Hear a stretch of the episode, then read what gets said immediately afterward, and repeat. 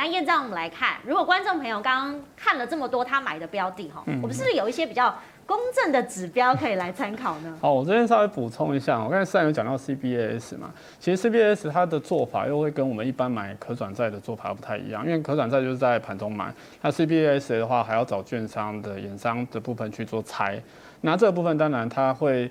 有一些指标，包含它的价格，包含它选择权的价格，甚至各家券商猜出来的那个选择权的价格都会不太一样。嗯，所以我觉得这投资人要去做功课。是，那我们就提醒投资人可以去，呃，这边其实做完券这边做一个很不错的观测站了，我觉得所谓可转债观观测站。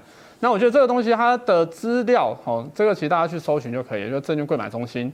好，然后它里面有所谓的债券市场资讯。对，但好多个项目，你是看哪一条？对，怎么看？基本上，可转债都要注意几件事情，就是说，譬如说它什么时候发行，我们刚刚提到可能三到五年，所以是不是快要到期？因为有些快要到期，基本上它如果还在价外的话，那它可能 maybe 你现在买在一百零一块到期，可能假设你要考虑到手续费、持有成本，你基本上，嗯嗯，就就就不用买了。对，这是第一点。第二点是你要看一下它的流动性的状况。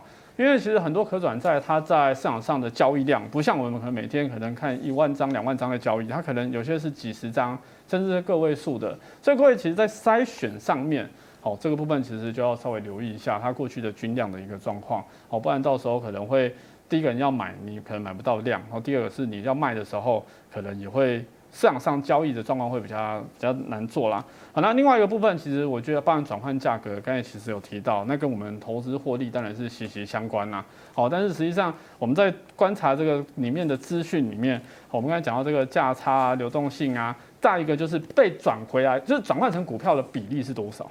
嗯，我觉得很重要，因为有些是大家可能没有注意到，就是说哦，它可能它发的规模量很大，但实际上可能已经九十九趴都被转换了。那代表量更少，那你现在进去做，那也没有人要跟你催啊，因为大家可能真的要买卖的话，我可能去找别档，那剩下就是等着转换。那有些人实际上在做可转债交易，他其实是做价差，他不见得是去买然后再去券商申请转换。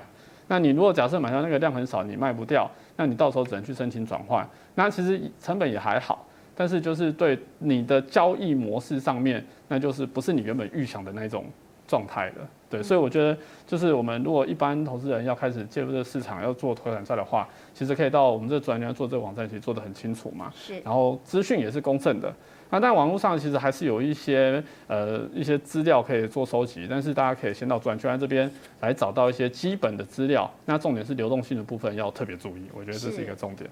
对，因为验彰刚刚也有提到很多呃讯息，比如说说流动性啊，还有一些所谓的公司赎回权，是不是也跟观众朋友来讲一下它的概念大概是什么？好，呃，我们哦这个其实都如果要讲到公司赎回权，我们可能要特别再去把那些公开说明书调出来，嗯，因为科转债它是债券。嗯，债券发行的时候，它都有所谓的公开说明书。是，那这个公开说明书呢，大家其实到，譬如我们刚才讲的资讯上面，资讯站，或者是说本身你去找这个公开说明书，网络上、公司上都找得到这个公开说明书。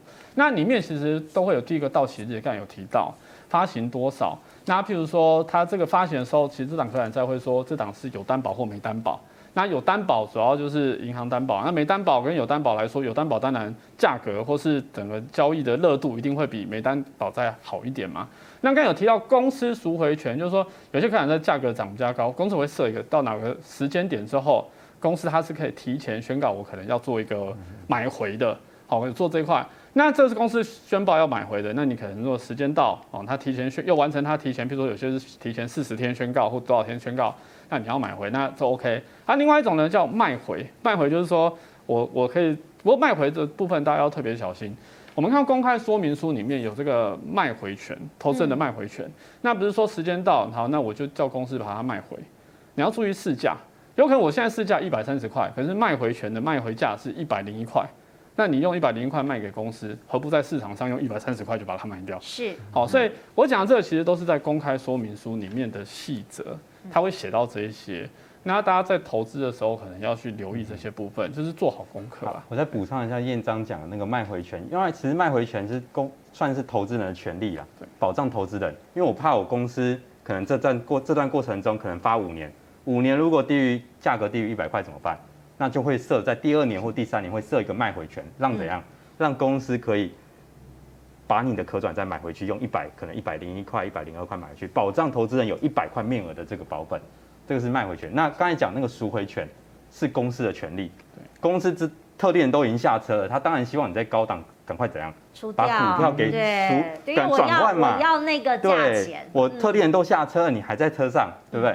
他就会提早下市，然后炒股就不留痕迹了，我整个技术线型都看不到了。我那股票我要找可转债，像我。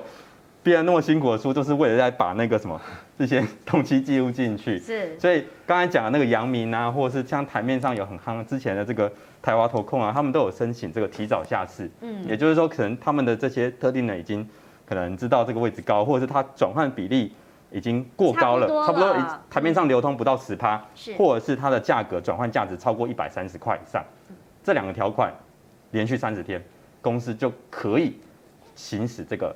赎回权的权利，嗯，所以观众朋友特别注意。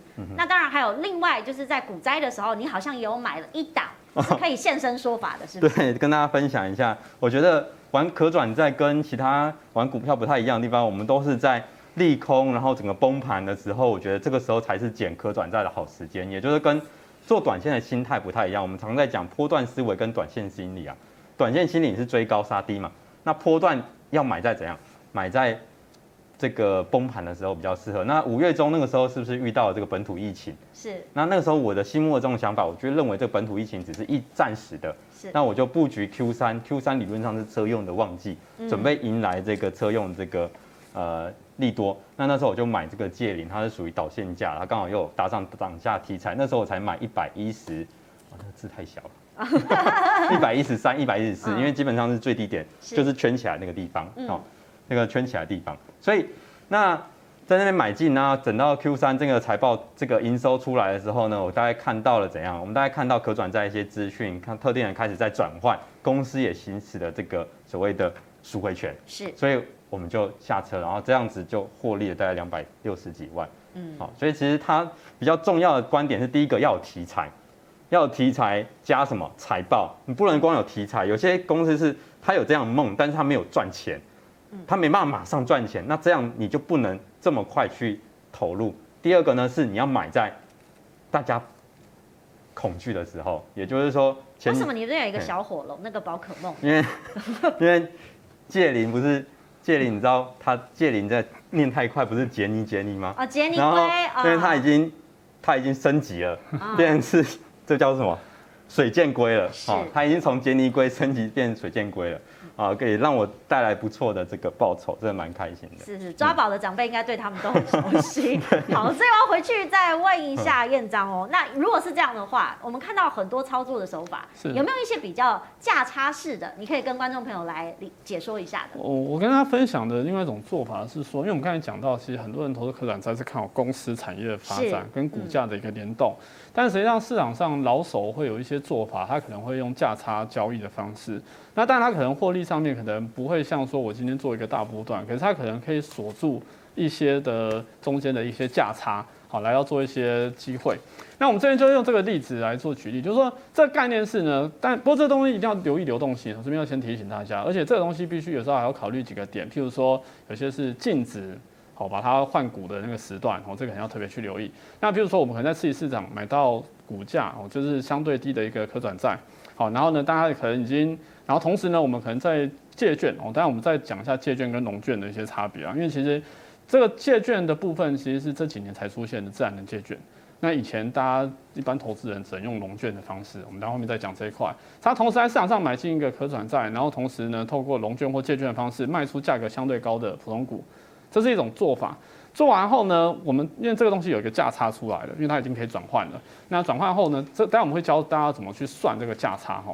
那这个价差已经出来之后呢，可以去找券商这边哈申请把债券换股权利证书，再去申请这个东西。它一般来讲三天到五天，好，它可能就把它换成普通股。那换成普通股之后呢，可以马上去办理所谓的现场，好，马上做现场，然后做一个价差交易的一个把那个利差的部分。把它锁住，这样子，对，这是算市场上蛮常见的，而且这个部分的做法也由来已久啦。好，因为早期我们这边顺便补充这个借券跟融券好了，因为早期大家的做法都是，哎，可能我们刚才讲到的利差的一个部分，我们上面价差的部分，我们上面用融券的方式来做。好，那融券的方式来做，那这时候大家要想的是，它可能有成本的考量。好，那融券我们过去在担保品部分是九十个 percent。好，那借券这部分要特别提一下，因为过去借券都是外资在做，是。所以有时候大家会发现说，哇，外资为什么借了这些券哦等等？那借券为什么当初会有？因为零八零九年那时候台湾要打金融、打国际杯嘛，那外资要进来，他说你要开放这个借券，所以先从外资有，那自然人没有，自然人到什么时候有？二零一六年有。那自然人有之后呢，其实就会有一些老手就会去评估，用一样我要做价差交易，借券跟融券比起来，哎、欸，借券它在资真正的资金成本上面，它会比融券来的划算。好，原因是因为它担保品虽然一百四，可是因为它出去后它现金进来，它直接它实际上资金成本是四十个 percent，好，是四十 percent。好，那因为它可以先提领的一个概念，担保品提领的概念嘛。好，然后呢，再就是说融券有时候碰到之前那个股东会忘记啊。有强制回补啊，是可是借券的话，哎、欸，不用。好，然后而且有权益补偿。好，权益补偿这个部分是，譬如说大家有些在做股息，可能就会有概念啊，收股息。我如果做借券，有权益补偿。所以其实借券这几年在发展上面，在券商这边我们就看得很清楚，它在自然人的部分成长就会真的是成长的非常快。所以我们刚才讲这个价差交易啊。早期市场上有人用可转债，同时用融券在做这个价差交易，而近几年我们会发现，可转债交易的价差交易很多是用借券这个平台来做。所以，我们如果在市场上看可转债，我们看到那个价差价值，我们当然后面举这个例子，我们顺便讲这个实际上的例子来来讲给大家听，可能会更清楚。刚才先讲概念，我们现在讲例子。好，这边呢有一个红呃那个红筹例子，我们来看一下哈。先看这里面有几个东西，应该用笔圈起来会比较清楚。是。嗯这边有几个东西，一个是所谓的，这边有个转换价格，好，跟转换比例，是，这样比较清楚。有有有。好，对，就是说，我们可以看一下它的价格，我们刚刚讲到嘛，它一张，好，一张十万块嘛，那要看它的转换价格，所以它一张可以换到二六二四点六七股，好，我这是过去的例子来看，我们一定用过去，我们用现在用过去的例子来看，那它可以转换成二六二四股嘛，那它那个时候的收盘价是六六点三，啊，六六点三。而我们用二六二四股来看的话，它那时候转换价，然后算起来是六五点九，那你市场的价格六六点三，那它转换出来价格六点九，这是东西是不是就有一个价差出现了？嗯，那价差大家就可以想了，我是不是可以先买进可转债，然后申请换股权利，然后准备去换股啊？另外一方面，我可能就用借券的方式把我的价差锁在里面。是，所以这个价差交易的部分在可呃，应该说在市场上投资是蛮多的。那